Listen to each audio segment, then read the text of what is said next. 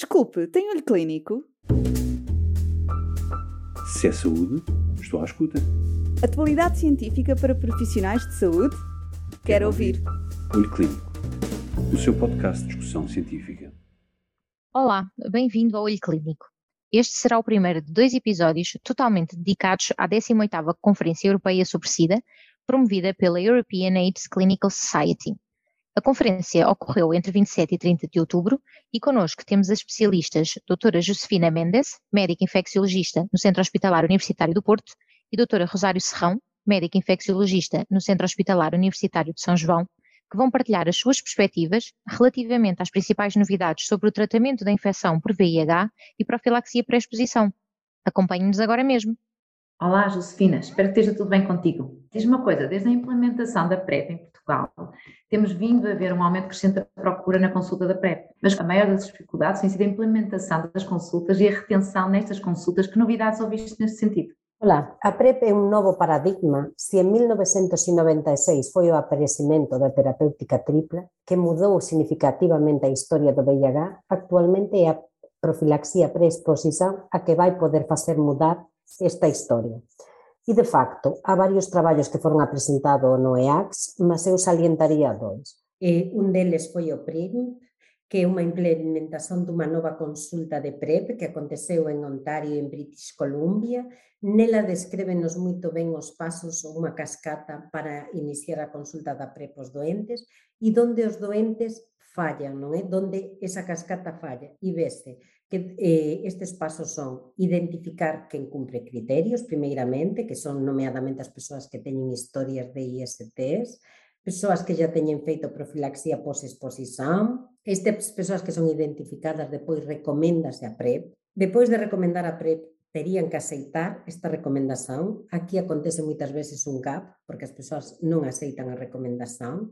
Posteriormente serían referenciadas a consulta, onde tamén acontece outro gap e ás veces non van. Depois, o cliente ou utente comparece a consulta marcada, eh, que sería o paso 5. Paso 6, no que o utente inicia a PrEP, que é outro gap, porque moitas persoas van, mas non inician. E depois o máis complicado aínda sería o paso 7, que sería reter o doente en PrEP, non é? Que ese sería o maior gap. E por que acontece isto? E describe non moito ben aí. É que eles non senten que estén en risco, son persoas que non senten que, que teñan nenhum risco para, eh, eh, para adquirir a infección por VIH e, en consecuencia, para realizar a PrEP. Por iso que cando implementamos unha consulta de PrEP, non é? temos que ver como podemos mellorar e intervir nestas nestes gaps que existen para poder superar esta situación. Muito interesante, tamén me parece un traballo apresentado neste congreso en que eh, facían referencia ao porque os utentes non se apresentaban no follow-up.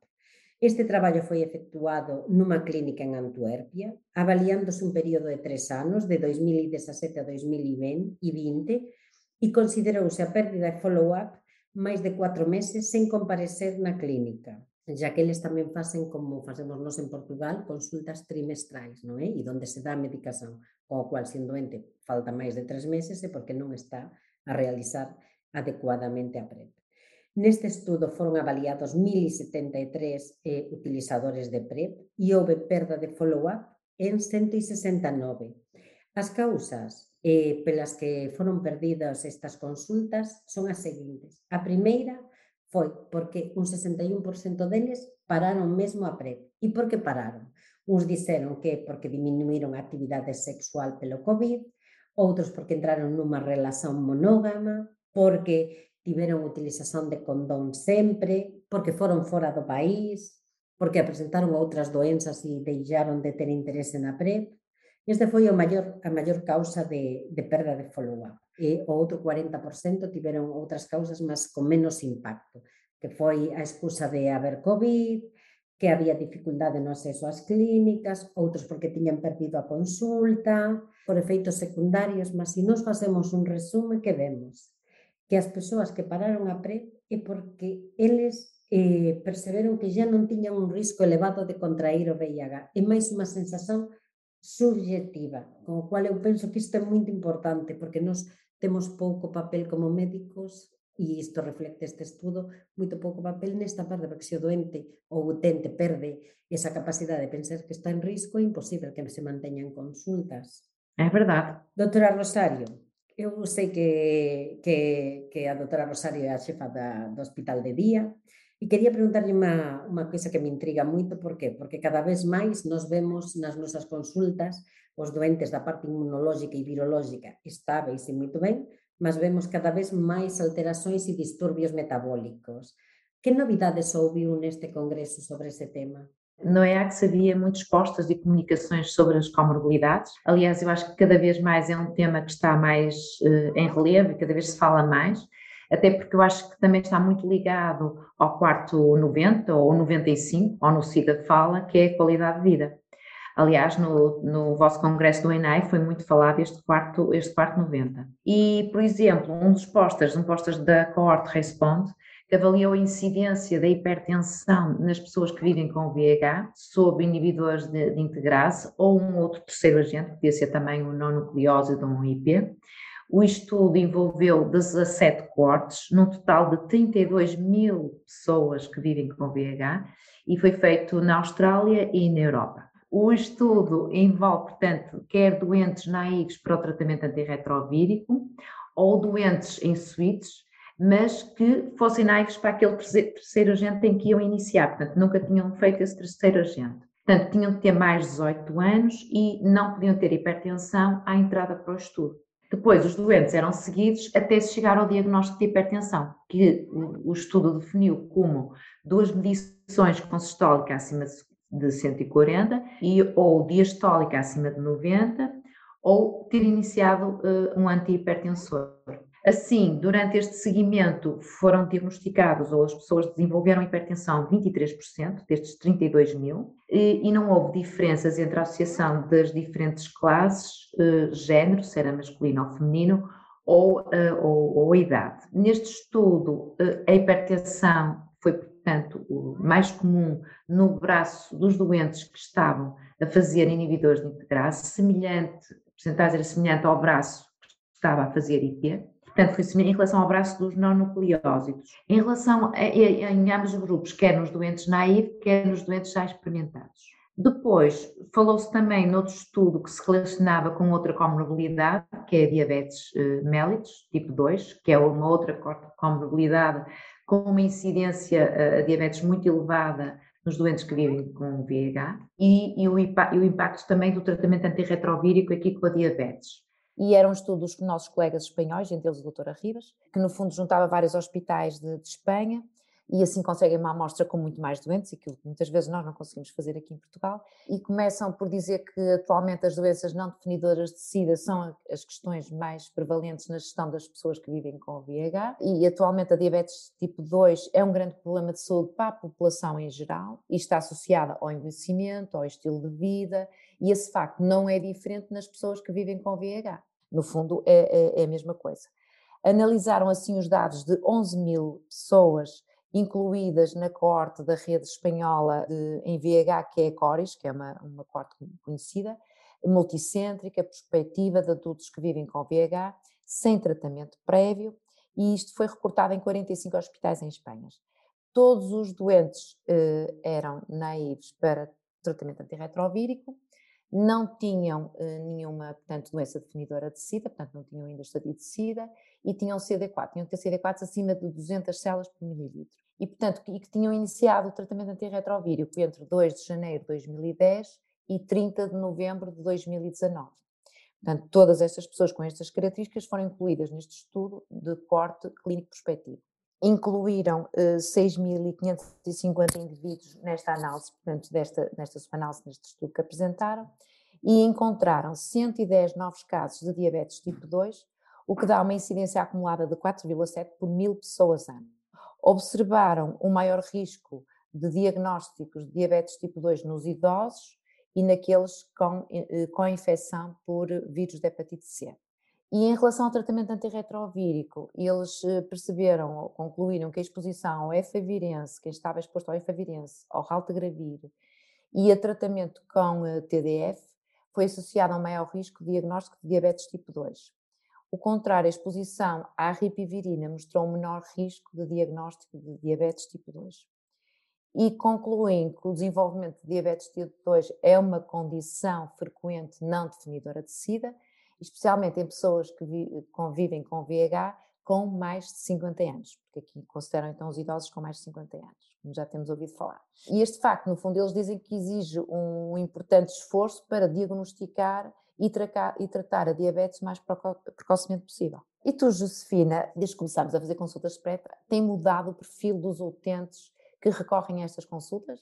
Bom, se nós tiñamos notado na nosa práctica clínica que os doentes a, a dois, tres anos, cando comenzamos, vai facer quasi tres anos, eran doentes moito máis activos, doentes que nos procuraban máis activamente, agora parecen máis referenciados, mas mesmo no EACS, al, algúns traballos interesantes e, sobre todo, a unha, é unha análise retrospectiva de corte, donde fala dos perfiles das persoas que utilizan PrEP É unha corte tamén de tres anos, de 2017 a 2020, avaliaron 1090 utilizadores de PrEP e eles diferenciaron claramente os primeiros doentes que entraron que é o que les chaman early, dos late, e realmente que encontraron?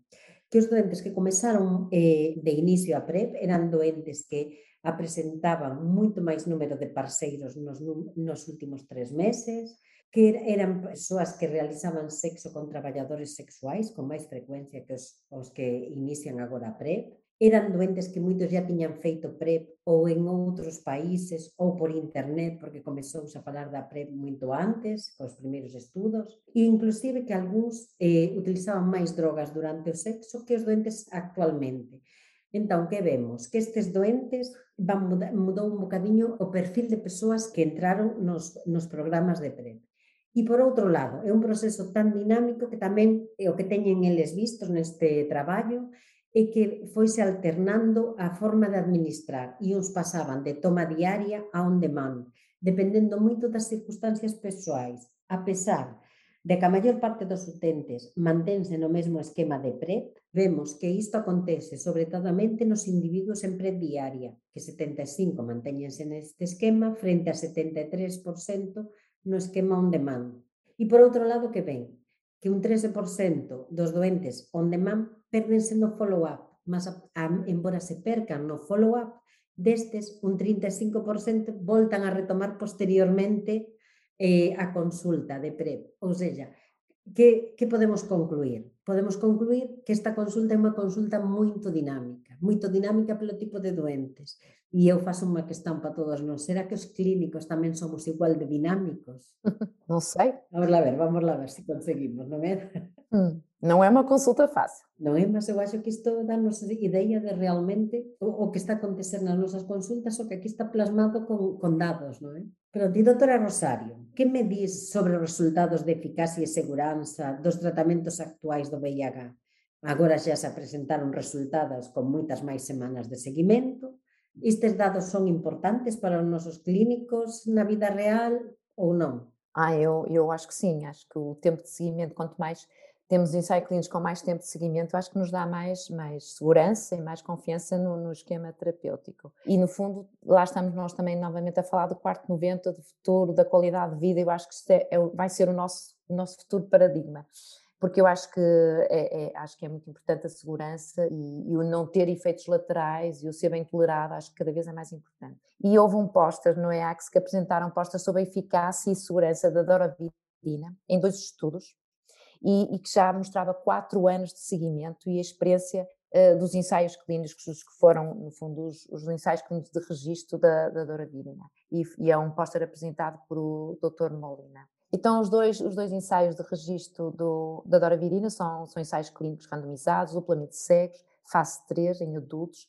sem tratamento prévio, em que o Drive4 comparou o doravirina com darunavir potenciado com ritonavir, ambos associados ou administrados juntamente com dois nucleósidos, tenofovir e antricitabina ou abacavir e lamivudina, e o Drive-Head comparou doravirina, lamivudina, eh, tenofovir com efevirense entre citabina e tenofovir. Portanto, o que eu realçava ao fim destes quatro anos eh, era sobretudo o seguinte: poucos participantes descontinuaram por causa de efeitos adversos. Existe uma tabela até na, no, no póster que diz eh, quais foram os efeitos adversos e se quiserem, acho que vale a pena ir lá pesquisar. Em 192 semanas houve uma alteração mínima nos lípidos em jejum, também tem lá uma tabela, portanto não se vê praticamente alteração no, no nível dos lípidos e, e, o que se nota é, são pequenos aumentos no peso. Foram observados no ensaio de doravirina mais dois nucleoses, houve uma mediana de aumento de 1,9 kg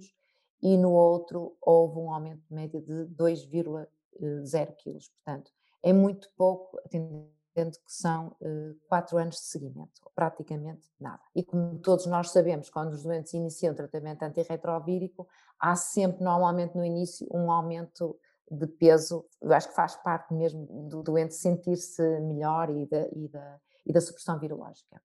Houve também um outro estudo apresentado, também interessante, que se está a falar agora muito ultimamente, que é sobre a eficácia e segurança do BIC eh, entre citabina TAF em modelo de testar e iniciar logo tratamento, que foi chamado estudo FAST. Foi efetuado pelos nossos colegas franceses, que envolveu 117 doentes, de 15 hospitais em França. Começares, Josefina, eu acho que cada vez mais estamos a falar deste início rápido e, e, e falamos de início rápido se for de, entre de 7 a 10 dias após o diagnóstico e depois de início imediato, se for logo nesta, na primeira consulta, que foi o que fizeram aqui neste estudo. São conceitos realmente recentes, ainda eu acho que ainda são muito pouco seguidos nas nossas consultas, provavelmente já iniciamos assim um, um início rápido em determinada situação, mas são muito poucos os doentes que nós fazemos isto. Portanto, neste estudo foram então os doentes iniciavam uh, BIC na primeira consulta sem nenhuma, praticamente sem nenhuma análise, queriam as análises e começavam logo o tratamento. E depois foi avaliada a resposta virológica às 24 semanas de tratamento. Destes 117, 5 foram logo excluídos para análise porque não cumpriam os critérios de inclusão, porque três eram falsos positivos, Portanto, eh, não é? Isto começar logo no início, uh, sem nenhuma análise, pode-nos ter, podemos ter estes casos. Dois, afinal, já estavam em tratamento. E ficaram então 112 doentes. Quatro participantes interromperam o tratamento do estudo entre o dia 0 e, e, a semana 24. E porque, um, por mutação de resistência já pré-existente à M784V, não é? quando se depois conheceu. Dois, por existência do polimorfismo E157Q no gene de integrase e, e um por intolerância ao, ao, ao, esquema.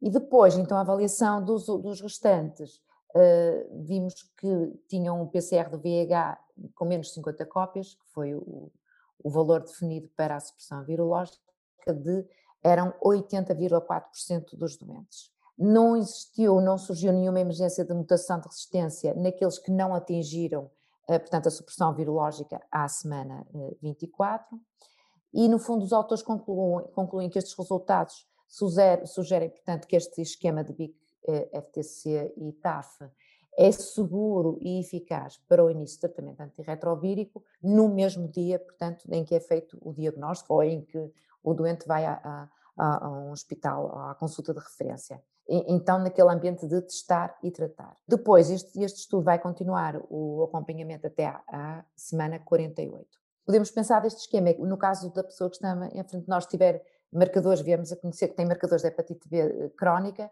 portanto, neste caso também estamos eh, a tratar para esta eh, infecção. Penso que é moito interesante, sobre todo porque a pesar de que nós non teñamos feito moitas veces o tratamento rápido, cada vez máis tamén aparecen doentes, ou polo menos na nosa consulta, con vidas un bocadiño complicadas e ou algúns, por exemplo, eu lembro-me dun dos últimos que apareceu que era un traballador sexual que ia para a Suíza e, e son persoas que nós precisamos rapidamente de tratar porque realmente, quero ser, ten, moita, si, si, ten moitas posibilidades de transmitir o, o virus se, non, se nós esperamos até que el volte e tendo fármacos tan eficaces, se calhar é de ponderar e estes estudos son os que nos ayudan na nosa práctica clínica, non é? Claro, e acho que mesmo, mesmo nestas, nas outras consultas em que começamos na segunda consulta, a questão da avaliação da adesão terapêutica é muito difícil. Podia-se pôr aqui a questão da avaliação à adesão à terapêutica neste início rápido ou imediato, mas também nas nossas consultas em geral, agora a adesão à terapêutica eh, é muito difícil de avaliar só com uma ou duas consultas, não é? Então diz-me, Josefina, no que diz respeito a estas consultas de, de PrEP, alguma informação sobre preferências dos doentes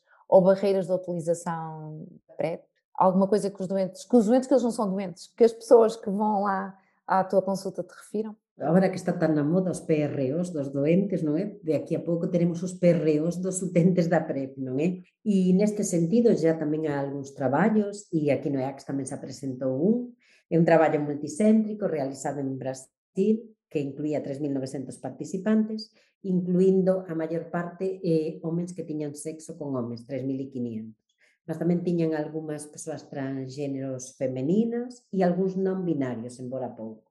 E que é o que eles máis valorizaban da PrEP? O primeiro, que os fármacos que estivesen a utilizar tivesen unha protección elevada contra o VIH, coisa que é moito importante, non é? Porque se non protegen do VIH, pouco están a facer na PrEP. Ou seja, pareceume, mas pareceme importante que eles valoricen iso, non é? Depois, o seguinte sería que estes mesmos fármacos que usan e apresenten poucos efeitos secundarios. Depois foron cuestionados tamén e preferirían moito máis fármacos inyectáveis ou subcutáneos foron as formas preferentes de administración para eles. E outra das coisas que eles tamén gostarían é que houvese máis opções para on demand. E todo isto en que se reflecte, porque depois unha das coisas que eles salientan neste traballo e que os doentes, os doentes que non son doentes, como dicíamos antes, os utentes, non querían recorrer moitas veces as clínicas, porque no fundo eles non se senten doentes, non é? E ter que ir trimestralmente e compaginar con a vida o traballo non é fácil. Isto no que diz respecto a, a que eles preferen, non é do tratamento. E depois, no que diz tamén na implementación da PrEP ou utilización da PrEP, sorprendeu-me imenso que unha das barreiras para que estes doentes realizasen PrEP fose o estigma e fose estigma, por un lado, do propio utente ou da sociedade. E foi realizado un estudo tamén en Canadá con 1.190 utentes entre jullo e agosto de 2020 e, e que, que encontraron? Foron feito un, foi feito unha especie de questionario, non é? Con tres preguntas donde eran as seguintes, que acho que son interesantes. Primeira, penso que as persoas que toman PrEP son promiscuas. Segunda, outras persoas pensan que a toma de PrEP é para promiscuos. E terceiro, penso que quen toma PrEP é responsável. A partir de aquí, con uns cató que viron que 254 persoas destas tiñan un baixo nivel de estigma, mas 160 tiñan un alto nivel de estigma e que encontraron unha grande asociación entre as persoas que tiñan un baixo estigma e que utilizaban PrEP. Se non asociaban nenhum estigma, eles utilizaban PrEP. E a que estaba relacionado ter un alto estigma? A discontinuación ca PrEP, cando, porque sentíanse mesmo mal por estar a utilizar a PrEP, tiñan ese alto estigma. Por iso que penso que tamén os médicos temos un papel importante en desestigmatizar. Por iso é que acho que a consulta de, de PrEP, muitas vezes, se sair de, do hospital e se a formos eh, realizar fora do hospital, que já estamos a fazer também, né? na, na abraço, acho que é muito importante para eles uh, não se sentirem uh, doentes, que não são doentes, para, não, é? não precisam de ir ao hospital para fazer, fazer a PrEP. Mas é interessante. Não me tinha passado muito pela cabeça que, que pronto, eu associo o estigma aos, doentes, aos nossos doentes com infecção VIH. Agora que, que, as pessoas que estão a fazer PrEP também se sentem, uh, também sentem que há estigma, pronto, é complicado. Eh, a mí parece unha super interesante por iso mesmo, porque eles propios entre eles teñen estigma, non é? Consideranse promiscuos no fundo e iso leva a que os relacionamentos sexan diferentes. Por iso que dice a doutora Rosario é, é evidente. Nós temos que, que sacar a PrEP dos hospitais. Non é unha doenza, Claro que vai mexer con intereses, porque o problema é a medicación esta, non? Sobre todo, embora no, o preso neste momento do, do tenofovir entesdavina genérico tamén non é unha cuestión que os hospitais posan por grande problema. O que sí pode ser os custos das análisis das ISTs que implican custos, mas eu acho que tirar as consultas do hospital, claro que en este momento xa é ben bon que existan no hospital, non é? E que todos os hospitais as implementen, que das zonas do país onde os utentes non poden realizar estas consultas, non é? Porque aínda non foron implementadas. Mas o seguinte paso é traballar nisto, penso eu. Sim, sim. Estamos a trabalhar nisso, de certeza, quanto mais trabalhamos na PrEP, menos doentes vamos ter com infecção VIH. Se é saúde, estou à escuta. Atualidade científica para profissionais de saúde? Quero ouvir. Olho Clínico, o seu podcast de discussão científica.